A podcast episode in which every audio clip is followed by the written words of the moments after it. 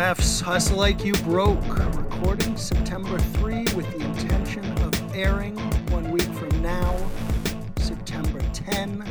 We are coming to you with another special edition. This time, our spotlight on the Roadies of Color United. So, in lieu of my usual lengthy intro, I'm just going to tell you a little bit about our founders today. You should know them already. I know many of you do, but for those who do not, we've got Casey Jackson, 40 plus years in the game. He has done almost everything backstage, front of house, monitors, electronics, backline, programming.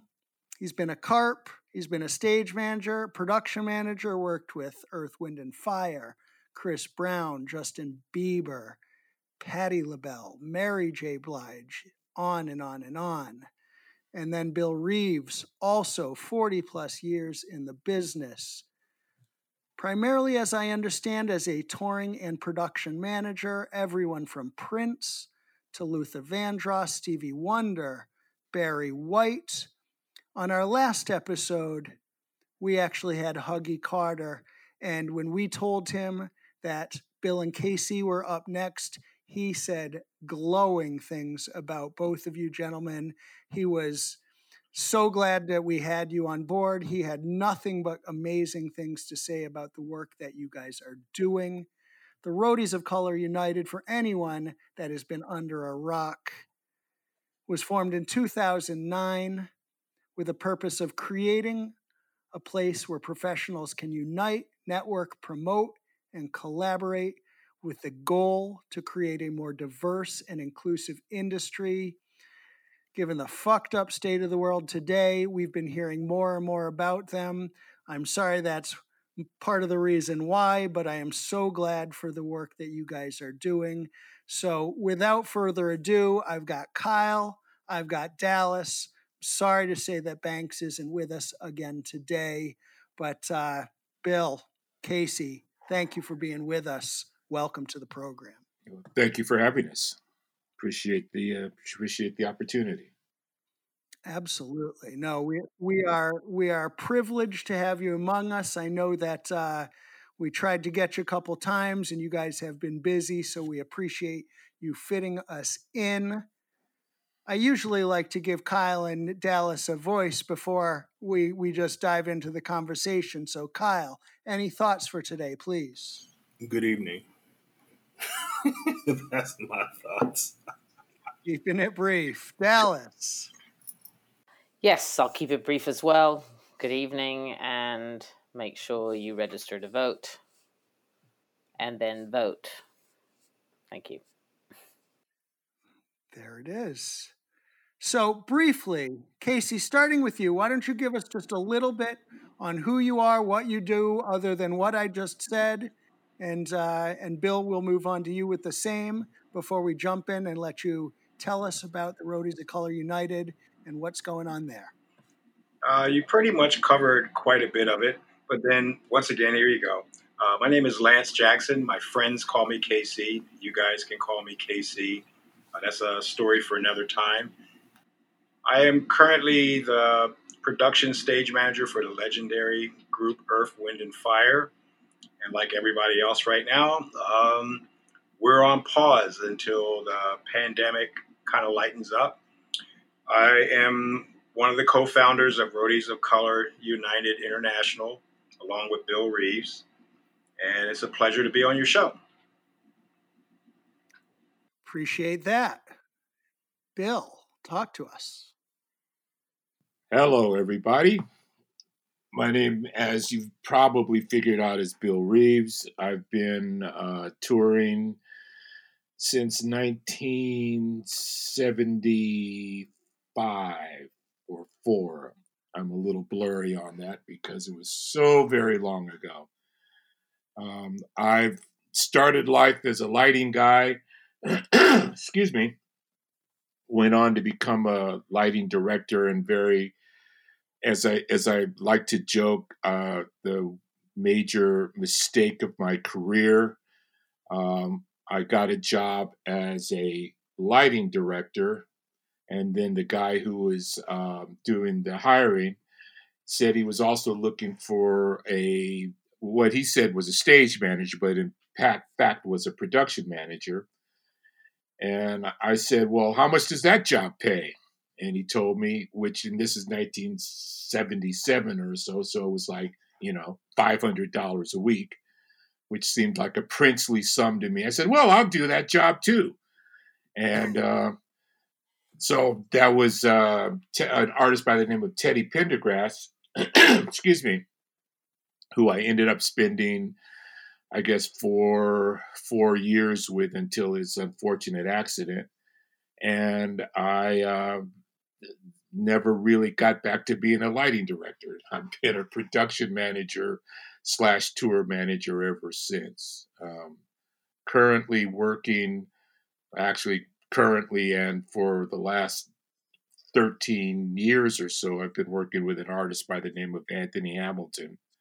Um, but I've also worked in the intervening 30, 40 some odd years, um, as you said, with uh, Prince, Luther Vandross, uh, D'Angelo, Maxwell, Anita Baker, um, and others too numerous to mention at this time.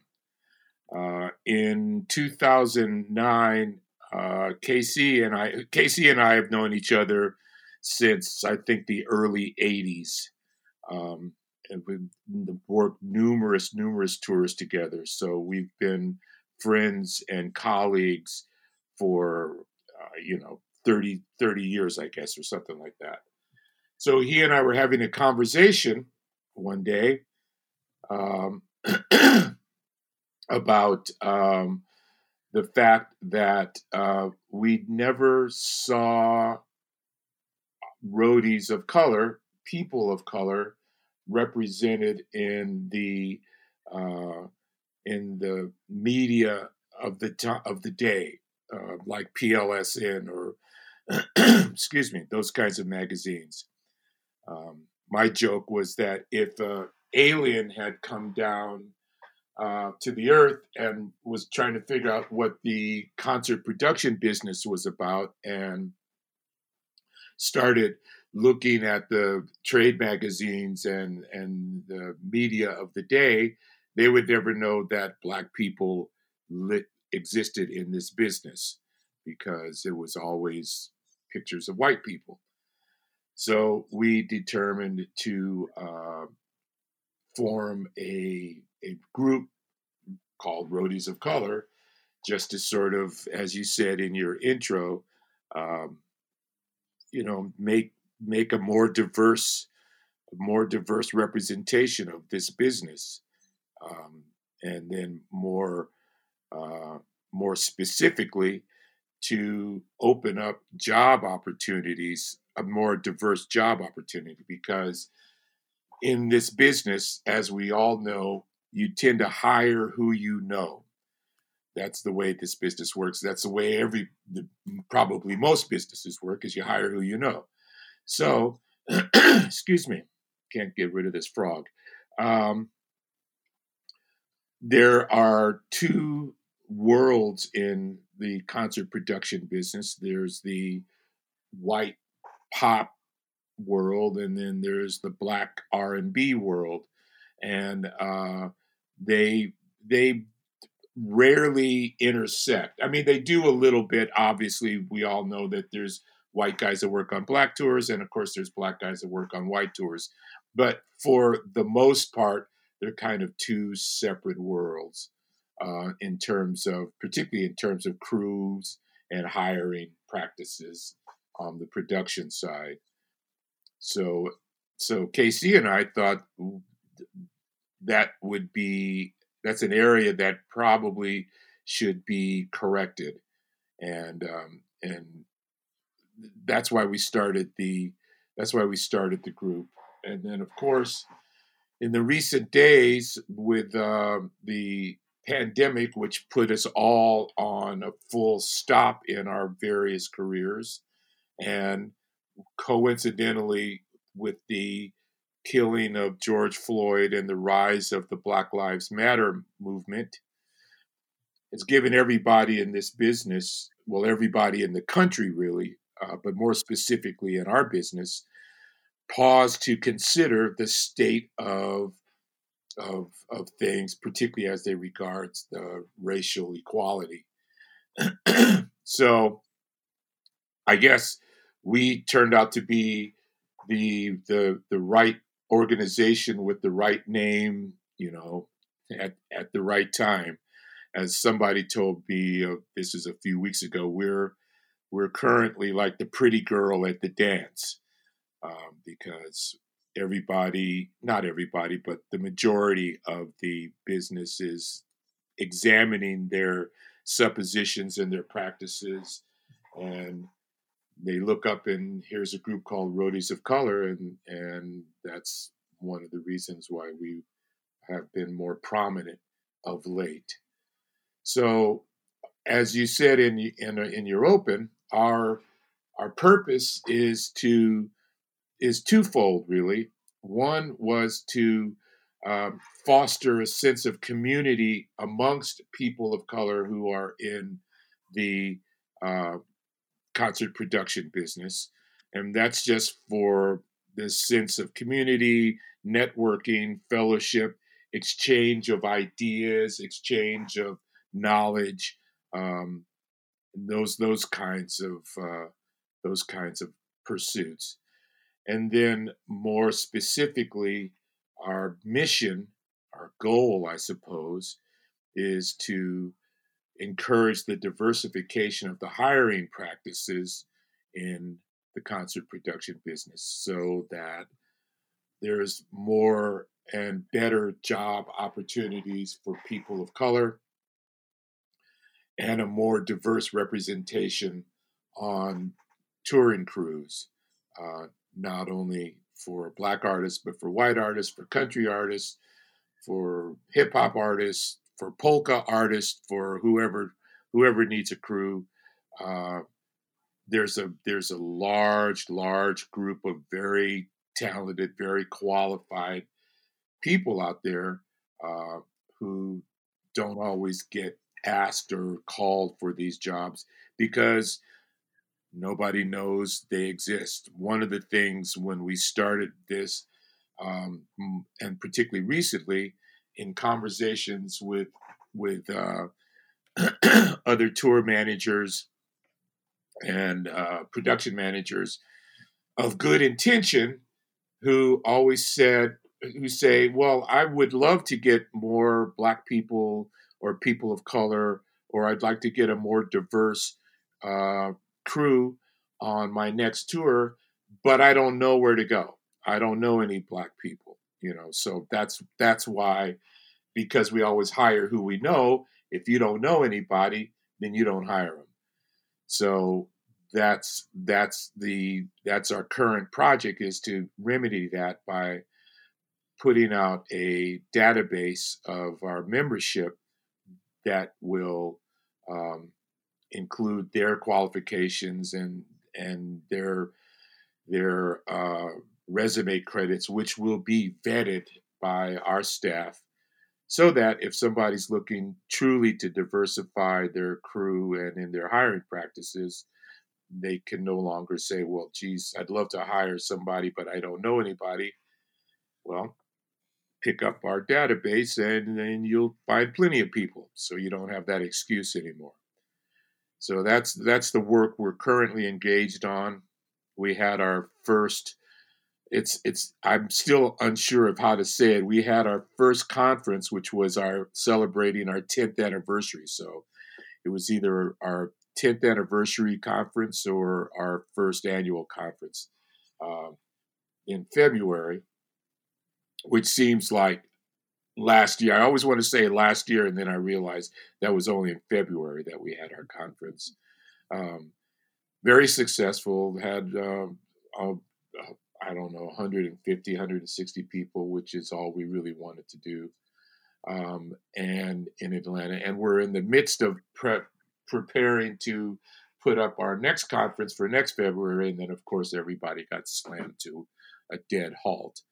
Um, but that was our first step towards sort of getting ourselves figured out as a group and, and sort of acquiring our self identity as an organization. And I think I've talked enough. no, I think we're just getting started, but you gave us a lot, and I appreciate it. I, I want to point out for our viewers uh, that one of the things Huggy talked about um, and and said in reference to you gentlemen was he talked a lot about mentorship and he talked about the importance of bringing people along and certainly that's an emphasis that you guys also uh, clearly embody and take seriously and the development of this database is fantastic and hopefully our listeners will all check it out once it is up. Uh, i mean if you can tell us right now just real quick um, where would we find that link so that we can post it and where are our viewers going to go to see that if it is up and active currently? We uh, maintain um, a couple of web presences. Uh, our main website is roadiesofcolorunited.com and there's a link there on the site in the main menu that refers to the membership page which is currently under development but it has a unique uh, URL, which is ROCU, R O C U, and that's pronounced ROCU, R O C U, dot tours, T O U R S. Uh, we also have a presence on Twitter under ROCU 2016, and we're also on Instagram. Those are, and of course, our main social network is um, on Facebook. We're actually a Facebook group and from our main website, there's also a link to our social network on the Facebook group. And we also maintain a Facebook page. But those are the places where you will be able to access um, the database. And just to be clear um, about the database, is actually a roster of, will, will be a roster of our membership. We're in the process of finalizing the paperwork to establish Roadies of Color United as a 501c6 nonprofit professional association. We want to take the next step from being just a social network. Currently, we have um, 1,090, almost 1,100 subscribers to our social network. And we would like to, like I say, take it to the next step and actually establish a professional association, something a little bit more formal and something requiring a little bit more um, commitment for like minded people who want to improve the conditions that we work in, uh, help to foster that more diverse and inclusive industry. And it's not just people of color, we're also very sympathetic to uh, empowering women, people in the LGBTQ community as well. We're not turning anybody away. And to some people's surprise, even though the name is somewhat misleading, um, Roadies of Color United, we have we have quite a, a diverse uh, following of like-minded people who subscribe to our social network, which is a good thing. and as Bill mentioned, with um, as a result of the Floyd murder, um, people's consciousness have been touched to the point where there's conversations that are being had now that would not have been had had probably that incident not occurred. And it's more it's more inclusive conversation uh, we haven't seen a major impact on diversity because nobody's working to be able to actually see that but if the conversations any indication of what will happen when things open up I, I remain very optimistic. Some of the things that we're, we're looking to try to encompass with creating the professional association, which will be uh, a subscription based membership. Members would pay dues. We'll have two levels of membership. We'll have a pro level, which requires that that individual to apply to become a professional level member has to have um, two years of cumulative road experience. You know, whatever they did, however long they did it, long as it adds up to at least two years that can be verified, they can come in as a professional member. If you fall short of that two years of cumulative experience, we would welcome you in as an associate member with the opportunity to accumulate the time to upgrade your status as a full professional member.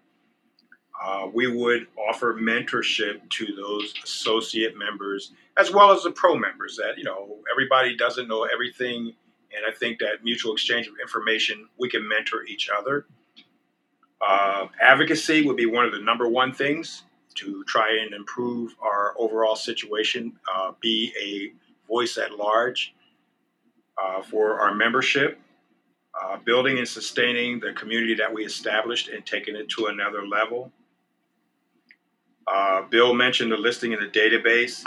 The listing originally was, and, and, eventually we'll circle back to it. When we came out of our conference, we thought that it would probably be a great idea to create a directory of minority owned production companies, lighting companies, sound companies, video companies. Um, the companies that supported our conference were all minority owned.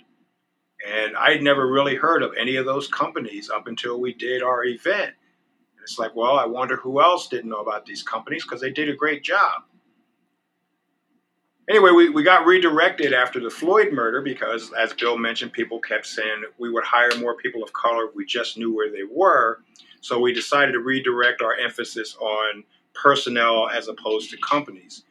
But the people who would be listed in that directory or database will actually be people who sign up and become members of Roadies of Color, Professional Association. Uh, we'll be looking to try and push an educational program and also certifications for our members. These will be both pro and associate members. Uh, we have created some collaborations with uh, the Event Safety Alliance, who offer a couple of different training programs uh, we have been talking to a group that's called EVEN, it's the Event Vocational Educational Network. And I think that this is going to be uh, a very important collaboration because they're networking with a lot of companies, vendors, uh, a lot of resources out there to be able to provide training for people coming into the business as well as people who are currently established in, in the business their focus is going to be mostly on, on a younger generation coming out of high school. Not everybody wants to go to college, and going after people in college, you kind of miss a generation. So, one of their main emphasis is going to be on people coming out of um, college. then the last thing um, is going to be an outreach program, and we're going to be targeting. Uh, as well, historically uh, black colleges or HBCU colleges, uh, theater departments. Purpose of the program will be to acquaint college students who are interested in a career in technical theater with the possibilities and opportunities that exist in the concert production industry, as well as any industry there. Sorry, as well as any other related industries uh, connected to the live entertainment and production side of the business. Um, we are pretty close to finalizing our paperwork for our 501c6. And at that point, we will officially start uh, entertaining applications for membership to our organization. Well, I would encourage all our listeners to pay attention. I know I, for one, am already a subscriber. I assume all of us on this podcast here today are.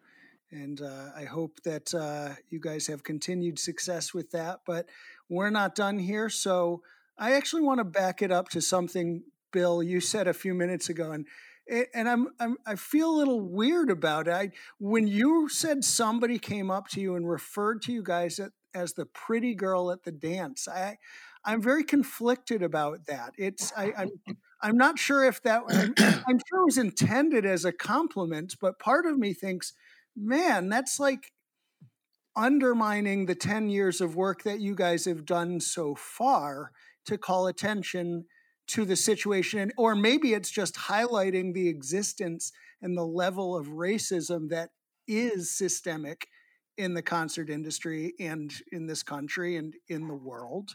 Um, I mean, tell us. Uh, am I first of all, am I wrong to feel that way? And second of all, can you tell us a little bit about any changes that you have seen in the ten years since you formed the organization?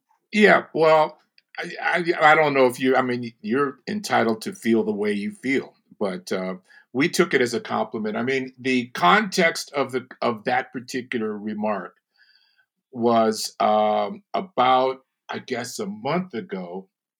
We started to, well, no, maybe a little better, you know, whatever. Sometime since we all got slammed to a halt, um, we started. We being Roadies of Color, primarily me and uh, KC, started getting all of these requests for symposiums and webinars and interviews. Um, we, um, I was named one of the 50 impact people on Pollstar's Impact 50 um, issue recently.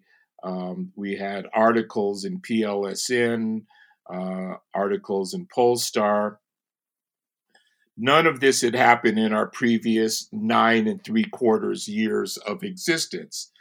And uh, and and so that remark came out of the fact that you know we're we at that moment and i guess still continuing you know as evidenced by our being on this podcast today um, have a higher profile than we had before because the attention of the industry and of the country has shifted in the direction of examination of systemic racism that's sort of baked into our culture, our lives, our businesses, everything we do. And this, there's been this this moment of revelation um, for us all, and uh, th- we were suddenly very popular and um, and had a much higher profile than we had previously. So yeah, so we're the pretty girls at the dance. You know, we were previously standing on the side of the, uh, you know, we were the wallflowers at the dance, and metaphorically, I guess the dance would be just life in this business, you know, as we roll along. And now, because of these confluence of events, uh, we have a much much higher profile and a higher Q rating. So we took it as a, I mean, it's a joke, you know. We all of a sudden we're doing webinars and symposiums and giving interviews and writing articles and being solicited to collaborate with other groups, um, none of which had happened um, prior to the pandemic and the and the rise of Black Lives Matter. So, so I, we take it as a compliment or it's just a joke. It's it's nothing personal. Does it speak to the uh, and and yes, it speaks to the previous nine years when we existed and kind of undercover existence and nobody other than our membership, which was quite small at the time. Um, for the first few years, our our membership in the social media group hovered in the uh, you know, in the hundreds. We had a couple of 300 members, sort of loosely organized members. And then, obviously, in more recent times, now that we have a higher profile, our membership shot up past a thousand, heading towards 11, 1200, and probably still rising. So there's no doubt that this um, this moment in time has enhanced our our profile and our uh, visibility which I suppose is, is is it is what it is, you know. And I, like I keep saying, the one thing that we discovered um, in this recent days is that there, in this organ, in this industry, most people are people of good intentions. And when I, you know, when I'm and I'm speaking of the production managers, the tour managers, managers, promoters, as well as crew members. Uh, we're a, a, pretty liberal bunch as as a as a group of people in the in show business. You know, show business itself is a pretty liberal uh, business, uh, and we consider ourselves to be cooler than the average Yahoo on the street because we're we're in rock and roll and we got lights, camera, action, sex, drugs, rock and roll, blah blah blah. So we're pretty self-satisfied in that regard, and no one up to this point because we've been all so busy because we're always busy. We're working we got emails to send planes to catch shows to put up um, et cetera, et cetera, nobody really had a moment to stop and examine themselves or some of their assumptions and address the reality of systemic racism, which exists obviously in the country as well in this business. And systemic racism means that it's racism that's so baked into the system that half the time nobody is really aware of it and now people are. So that's what's happening in this moment, and and we're we're happy for that. I mean, we're happy for this moment for people to actually think about what their assumptions are and what their preconceptions are, and think about whether that cannot whether that is correct or can't or should be changed or or just what do you think about it you know because one of the things that we early days when we put this thing together we used to say and, and i think i said when we first started there's two worlds there's the white pop uh, rock and roll world and then there's the black r&b hip-hop world and one of the things that uh, we wanted to address is the baked in assumption that uh, if you are, let's take um, let's take Kyle for an example. Kyle is an excellent, excellent engineer. He's he can do anything when it comes to audio engineering. But for years, the assumption has been or would have been that because he's a black guy and because he's done a bunch of R&B and hip hop groups, he really couldn't be an audio engineer for like a hard rock group, you know. Um, He couldn't be, you know, he could be a great engineer for, uh, and I don't, I, excuse me, Kyle, I don't know your resume that well, but let's just say he could be slamming Chris Brown, he'd be killing Beyonce, but could he do Metallica? No, because he's a quote unquote black audio engineer. You know, he's a R and B engineer, and of course, Kyle is an audio engineer. Period. That's what he does. That's what he doesn't matter what's coming off the stage. He's going to put it in his board. He's going to mix it. and He's going to send it out through the speakers. And it doesn't really mean that because he's a black guy and he's only done R&B groups that he can't do a country act or he can't do a rock act. That's that's just bullshit. But that's the baked in assumption that we've all been dealing with in this business. If you are one thing, you can't be the other.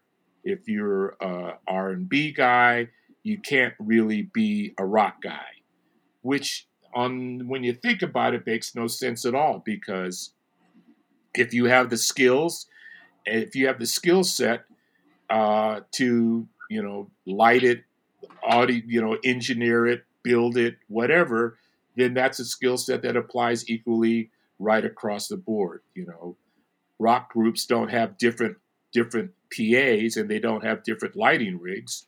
They, you know, we all we all deal with the same gear. So if you could deal with that gear effectively, then you should be able to deal with that gear effectively for whoever or whatever kind of artist uh, happens to be on the stage in front of you at the time. So that sort of systemic racism that we've had in this business is something that we're trying to uh, trying to combat. And it works both ways. You know, it's it's not just uh, all the white guys won't hire the black guys. It also works the other way.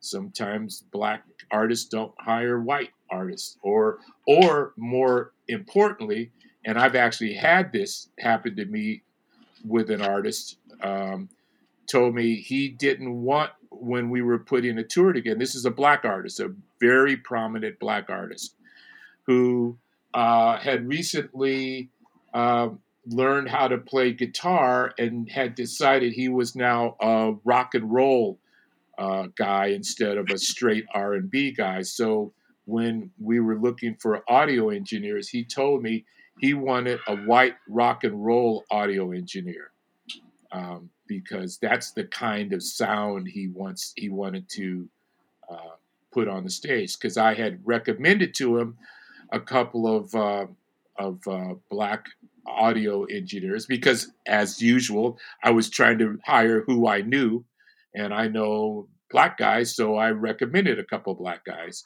and he said, "No, no, no, I want a white rock and roll guy because that's the kind of music I want to do." Which was kind of funny because really, when you listen to his music, it's it's straight up R and B. But that's but his perception, his perception was that he wanted a more rock sound, so he wanted a rock audio guy, and specifically a white rock audio guy.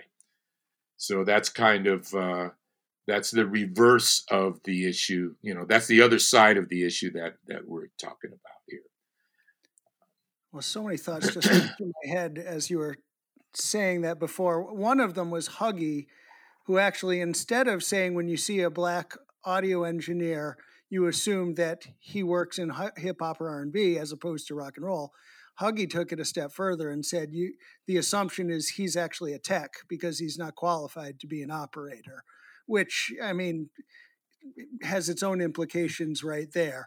Oh yeah. Um, the, another thing that crossed my mind we we talked to Patrick Dierson, a designer who made the interesting comment. Those of us that work in the business might not think about this, but he said, you know, the when people go to a show, people who don't work in our business, they assume that we're all just a bunch of like raggedy white guys in black who put a mic stand at center stage every once in a while, and that's all they know. Yeah. All of which speaks to the larger point that you made, which is you know, for all the liberalism, for all the well intentions of those that are in the industry, it comes down to, and, and, it sounds like you're saying it comes down to ignorance as opposed to simple ill intent. I yeah, and I agree. I agree. I you know, I think the bulk of I think the bulk of humanity, to be honest, but more specifically, the bulk of the people in this business are well intentioned you know, and reasonably liberal. I don't think there's, you know, of course there's knuckleheads everywhere, but I think the bulk of the people who work in this business are are liberal, you know, forward thinking, well intentioned uh, people who, if you ask them, were they racist, would say, absolutely not. I'm not racist. There's not a racist bone in my body. Uh, and consciously, that is the case. However, the the the uh, the, the, the the poison that is system systemic racism racism is that it's so baked in that you're not even aware um, as an individual that you're sort of buying into those assumptions or those those false and in many cases those false assumptions like you said huggy said if you walk in the building. I mean, I I remember uh, it's not doesn't happen so much anymore because I've been around so long. That uh, but when I first started touring as a production manager, and if I walked, you know, I'm walking in the building at eight, roll off the bus, walk in the building at eight o'clock in the morning. Um, and I happened to be looking for the uh, the steward or the promoter rep or you know whoever my building contact was for that day. If I remember a couple, three times when I would walk in the building and happen to be walking with the bus driver who's also coming in the building with me, or the truck driver who's coming in the building, because we all just got there at the same time, walk up to the steward, and the steward makes the assumption that the the bus driver, the white bus driver that I'm, who's standing next to me, is the guy in charge. Um, you know, until I would open my mouth to disabuse him of that of that of that thought. But that happened. That used to happen on a regular basis. Uh, that the people who saw me didn't. I mean, just automatically assumed that I was the bus driver and that the bus driver was the production manager because I'm black and he's white. And I would absolutely guarantee you there's not a black guy on the road today, and particularly who's been there for a while. And I'm sure Kyle has about a thousand stories um, that, had, that doesn't have that didn't have those same experiences. Not because necessarily the steward was a card carrying racist, although in earlier days in the South that might actually be the case, uh, but because of the baked in assumption that um, black guys are less than or not as capable of, and certainly aren't aren't uh, capable of being in uh, executive positions and you know positions of be the lead guy, to be the engineer, be the tour manager, production manager person, particularly being a production manager, because um, there's there's groups that the tour manager, you know, which in the old days we'd call a road manager, might be the artist's friend or buddy or pal, and not really that uh, conversant with the um, intricacies of putting a show together. But a production manager, by obviously, has to know a lot about lights and sound and rigging and trucks and buses and mechanical stuff and electrical stuff and and that's a lot of stuff you got to know. And uh, the assumption was, and I suspect still is in some quarters, that you know that's an intellectual uh, capacity that might be beyond the reach of of, of uh, people of color. Um, and that is one of the things that we're trying to combat. And like I said, that's why we want to get this database out to show people that there's a lot of people that have as much experience and as as good a qualifications to do it like you know like Kyle. Kyle is an excellent excellent engineer. He happens to be black, but he's also a first class engineer. Um, I've been doing this job for 30, 40 years. So I'm probably a pretty decent production manager slash tour manager. Otherwise, I wouldn't keep getting hired, and I wouldn't I wouldn't have lasted for uh, 14 years with this artist and 10 years with that artist and two or three tours with that other artist um, if I wasn't I wasn't pretty competent in, in my job. So we're trying to disabuse the larger world of this thought that people of color uh, roadies, specifically roadies of color, are uh, less qualified or less capable or less than um, our white brothers and sisters. I wanted to jump in on the second part of the question you originally had asked about over the period of time what's changed. Hmm. Uh, I did my first tour in 1978, and it was sort of a fluke. I actually auditioned uh, for a position, which I tell people that, and they're like, You auditioned? It's like, Yes, I auditioned. I actually was working at Studio Instrument Rentals in the audio department. And I was, at the time, the only black person working at SIR on Sunset. I guess probably took me three months before I even realized that. It, it, it was cool because up until uh, somebody uh, uh, said a joke and it was kind of funny. And then I realized that they were talking about black people. The joke was about black people, and I'm there laughing with them, and I'm the only black person in the room. So that kind of kind of just made me aware to kind of stay on point. But as far as working there, it was seamless. I was just one of the other guys. I don't feel like I was mistreated, looked at any kind of special way. But anyway, long story short, I ended up meeting a guy with a band rehearsing at SIR and he had mentioned that we need to get more black engineers into this business. And would I be interested in auditioning or auditioning sound engineer? So after work, I would go sit in a room. You would get to mix a couple of songs. Guys would be playing, and a couple of the members of the band would come and sit and listen. They would take some notes, go back up. Another one would come out and listen. The end of the night, they would tell you you could come back, or we'll give you a call. So I ended up being like second runner up for a tour that I actually didn't get. Uh, me and the other last guy, he had road experience, so they hired him. And I was like, cool. I was just thrilled that I got a chance to go and do that. But a couple months later, I got a phone call. That guy lost his job, and I ended up coming out and taking his place as a front of house engineer on the Commodore's Platinum Tour, 1978, uh, for a group called LTD. If you're familiar with Jeffrey Osborne, he was the lead singer in LTD. My production manager was a white guy back then.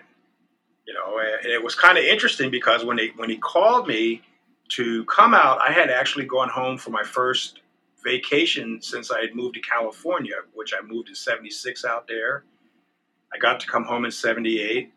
They didn't have cell phones or anything, but when I called to check in at home, I was told that there was a, a bunch of calls from the same person, something about some band that I auditioned with. And it turned out, like I said, my white production manager uh, hired me, told me, like, you know, when you get back to LA, we got a plane ticket for you. And I came out. Things were a lot different back then. You know, um, consoles were like really huge. Um, you probably could lay out on it and probably your feet, because I'm kind of short, and my head wouldn't touch the ends of it. But there used to be those jokes, you know, like, hey, do you know why this console's so big? So that you can get two niggers behind it to operate it. Things like that. And we played places, Bill can um, verify this. We played the Chitlin circuit back then. The markets were different, the routing was different.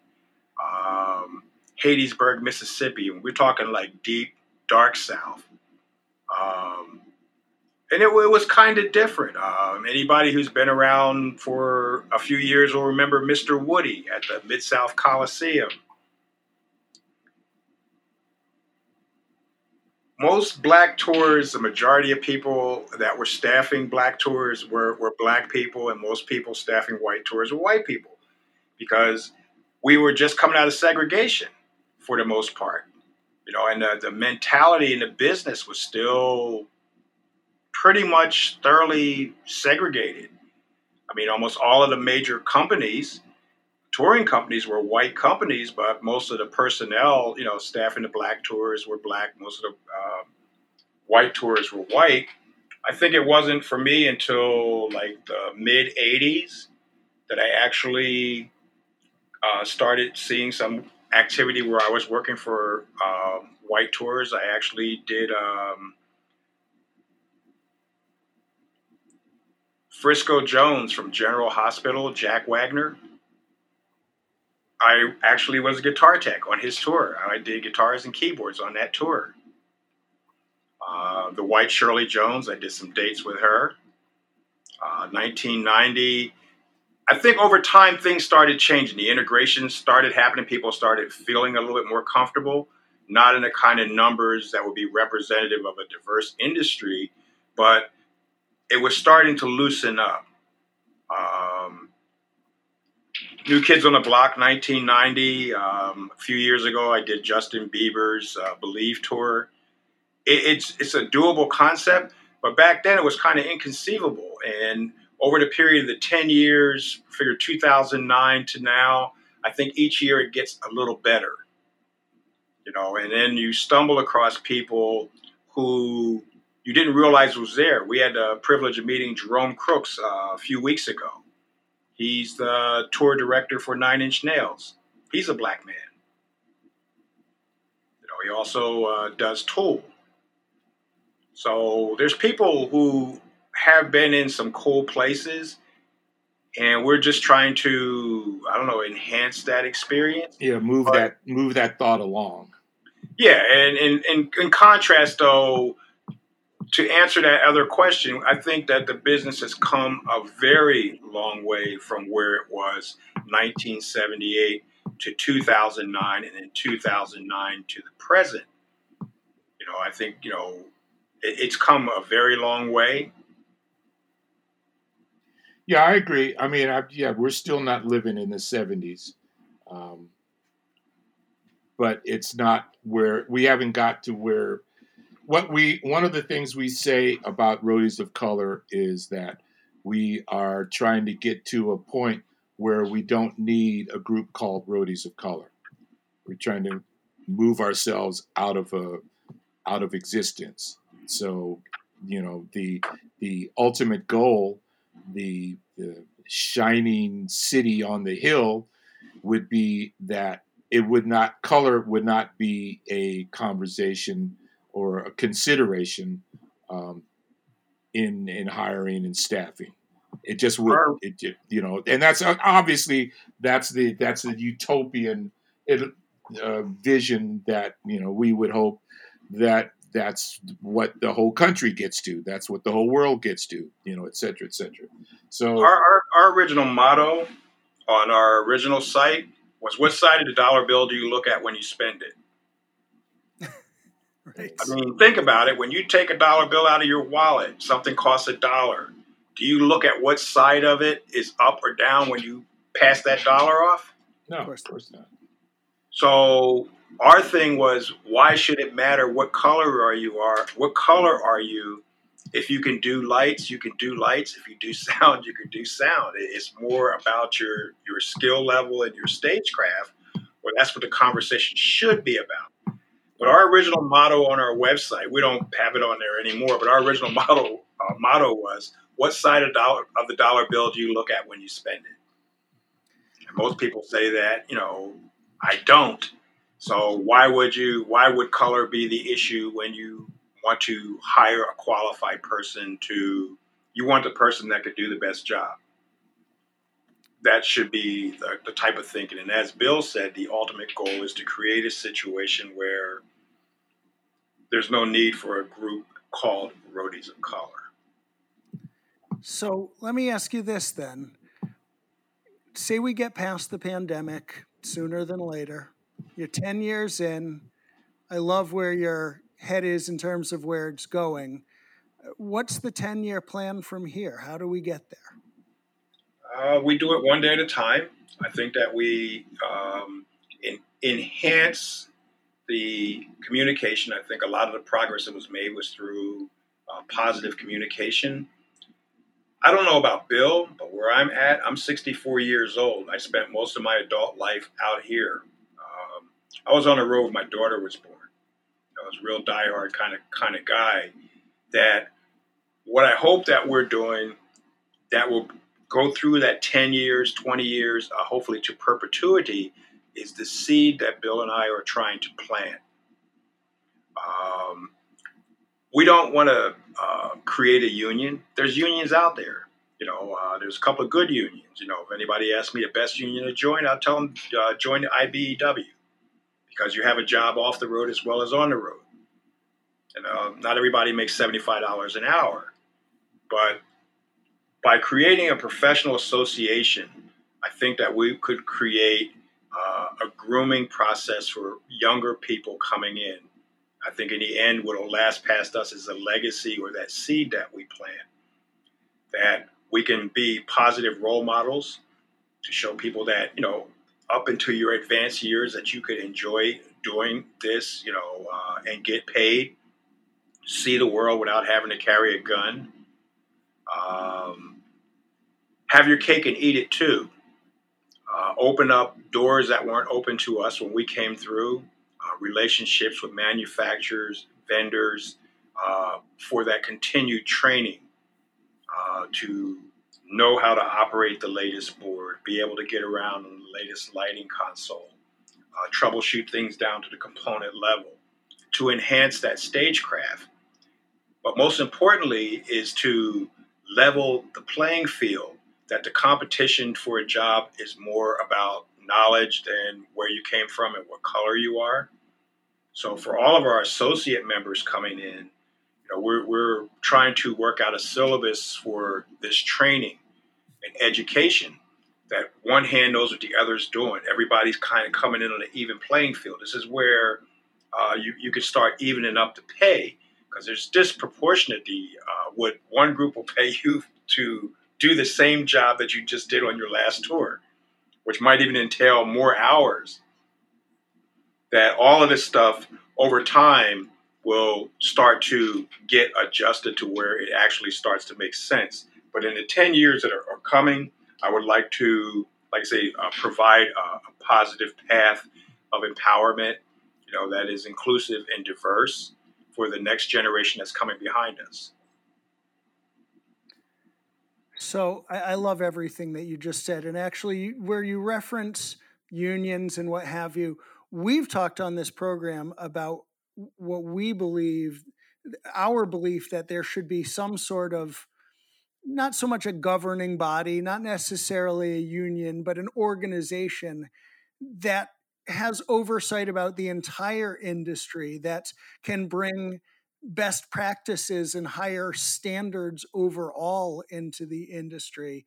And uh, I, I, I, suppose my my only offering to what you said, or my only addition to what you said, is uh, if if and when any such body like that happens, I think that whatever state the Roadies of Color United is in, you should have representation there. That there should be acknowledgement of the need for improved standards and you know just looking at diversity overall as you've talked about not just black and white but women you know HBC uh, not HBCU um, LGBTQ, LGBTQ yeah. thank you etc um, all you know absolutely has a place and a need within the industry.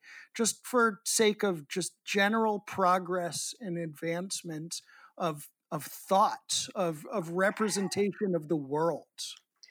Yeah that's actually uh, the the and, and we we should have brought that up earlier what you said best practices and standards. One of the things that we have just been discussing inter- internally and with some of the other conversations we've had is that one and and to well let me back up half a step. You said uh, what's changed in the last you know 10 or 20 or 30 years or whatever um, one of the major changes in this business overall is the increasing corporatization of the business. When we all first started in the 70s or the 80s whenever we first started it was more of a wild wild west cowboy kind of thing. And as we know as the years have gone by, the business as a whole has become more corporate. Um, you know, the uh, the financial side is now ruled by accountants and lawyers, where it used to be just the promoter and the the tour manager would, you know, after the show, go to the box office, put a big pile of cash on the table, and figure out who who's who got to get what part of that pile of cash. Now, of course, first of all, we don't deal in cash; it's you know cashless. Uh, but also, uh, we we are a more corporate um, business than we were originally. Um, but what we don't have, along with the corporatization of the business and the finances, is a, a and what we should have, and I think what we are developing is an emerging um, set of practices, standards, and qualifications. Um, before, in the old days, you didn't need to know anything to get a job on the road. If you were a pal, said, "Hey, we need somebody to come help load the gear," you know, there's a lot of people working today that got into the business, um, sort of backed into it uh, because they had a van and their buddy was in a band and they needed somebody to use they needed to use the van to haul the gear around. And now that person who used to haul the gear around in his van is now a tour manager or an audio engineer or lighting director or whatever. Um, you know you didn't really need to have any knowledge base to get a job in this business. And if you worked hard and you had some kind of uh, of uh, ap, ap, aptitude, not aptitude, aptitude, whatever that word is, aptitude, aptitude, um, you could progress. Well, what we see happening, and you you mentioned what's happening in the next ten years. I think what we will see happening is the development of a set of standards and practices, qualifications, certifications, et cetera, et cetera, so that to get a job, you need to know certain things. Um, you need to have a demonstrated ability to uh, uh, and knowledge of your particular area of expertise. And I see that as something that we'll see more and more of over the next 10 years. And that's something that I'm pretty sure um, of Color and the various other organizations like the Event Safety Alliance will be instrumental in establishing because that's just the way that is. Um, one of the things that you know we talk about is in addition to um, your qualifications of what you know you know knowing how to deal with whatever it is you're supposed to deal with is how do you get along with people that you're going to be living and working with in close quarters for 16 18 hours a day for the next weeks months or years which is a real big component of uh, of how you get hired or why you don't get hired. Because if you you could be the best engineer or the best LD in the world, but if you're a dickhead and you're an asshole and everybody hates you, you're not going to get as many jobs as you would otherwise. Conversely, you may not be the best guy at your job, but if everybody loves you, you and you do at least a reasonable job, you're probably going to get called back to do another job. So uh, we don't have an HR department in this business. We if something is funky on a personal level and on the tour, we don't have a you know a human resources department we can go to to complain or to resolve issues. So those are the kinds of things that I see developing or that need to be developed over the next 10 years. Well, I certainly hope you're right. I agree with everything that you just said. You guys have been fantastic guests with us today. Truth be told, Kyle just had to dip out because he was late for a gig he was going to. Uh, we are over an hour in, and frankly, I feel like we could go on and on.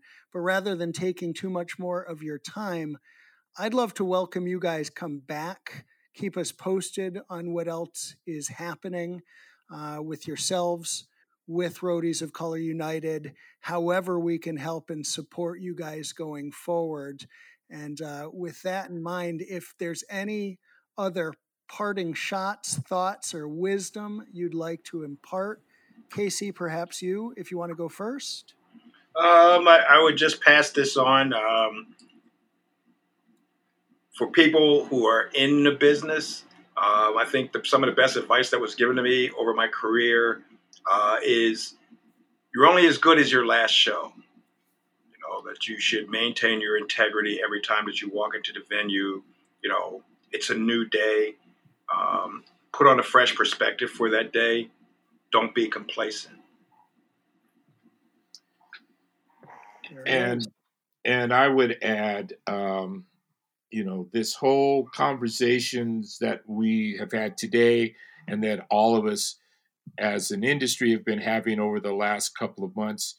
Um, the the one thing that that worries me is that when we get back to business, um, this will all sort of disappear because we'll all be really really busy and kind of forget all of these great um, resolutions that we made. This is sort of like the resolutions that you make at New Year's. Uh, I'm going to exercise more and drop a few pounds, and then by you know by the spring you're busy and you're you're running around and you're kind of forgot about that. I would urge everybody to keep this this thought process um, and and these issues in the forefront of our brain so that when we get back to business we don't forget and slip back into our comfort zones the comfort zone being obviously the way we did business prior to the pandemic So let's just keep this momentum going forward. Couldn't have said it better myself. I will let you guys know, and our listeners don't know this, and and I've got no reason otherwise to really unveil this at this time for any other reason. But one thing that Sam, our quote unquote tech support, our own back of house here on this podcast, he's been with me for a number of years. And one thing that we do in an ongoing basis out of the these conversations that we have is we've been developing a list of reasonable standards and practices a working document of how we think the industry should move forward as well as a working document of the changes that we believe should be made coming out of this pandemic, getting back to work. Again, all based on these conversations. So, to your point, Bill, we are actively engaged here in efforts to move this industry forward as we come out of this. And I certainly hope that the momentum carries us out of it and we do not fall back on you know, as I would say, bad habits, old ways, you know, yeah. quote unquote, we've been doing it the same way for 40 years. So why would we change anything? Yeah. Well, it's a, it's a com- comfort zone. It's the, I exactly. call it the comfort zone. But there's any number of reasons to do that. And, and if there's a silver lining coming out of this coronation, as we call it, it's the opportunity to reflect, to adjust, and to move forward and to make progress that is positive for the industry and for the world. And uh, we certainly appreciate your efforts. Dallas, anything else from you today? Um, no, that was very insightful. And I think, you know, we, as a female, I can second all that pain and, you know, not being talked to or being looked through and all the other horrible things that happen with that. So, um, but I think this is very informative. And I will say it again please make sure everybody registers and gets out and votes. Amen. Critical. Amen. And wear your mask and let's do some shows. I miss right. shows. Let's get back to work. There yeah. it is, everybody. Lance Casey Jackson and Bill Reeves, Roadies of Color United. Check them out. Support the cause. Get on board. Be a part of the change. As Dallas just said, register to vote, then actually go to the polls and do it. Mail in if you can. Just make your voice heard and as we say week after week after week, wear your fucking mask. Yeah. Wash your hands. It's not a big deal. Uh, it's not a big deal to do to save your life or somebody else's life note, thank you all and good night.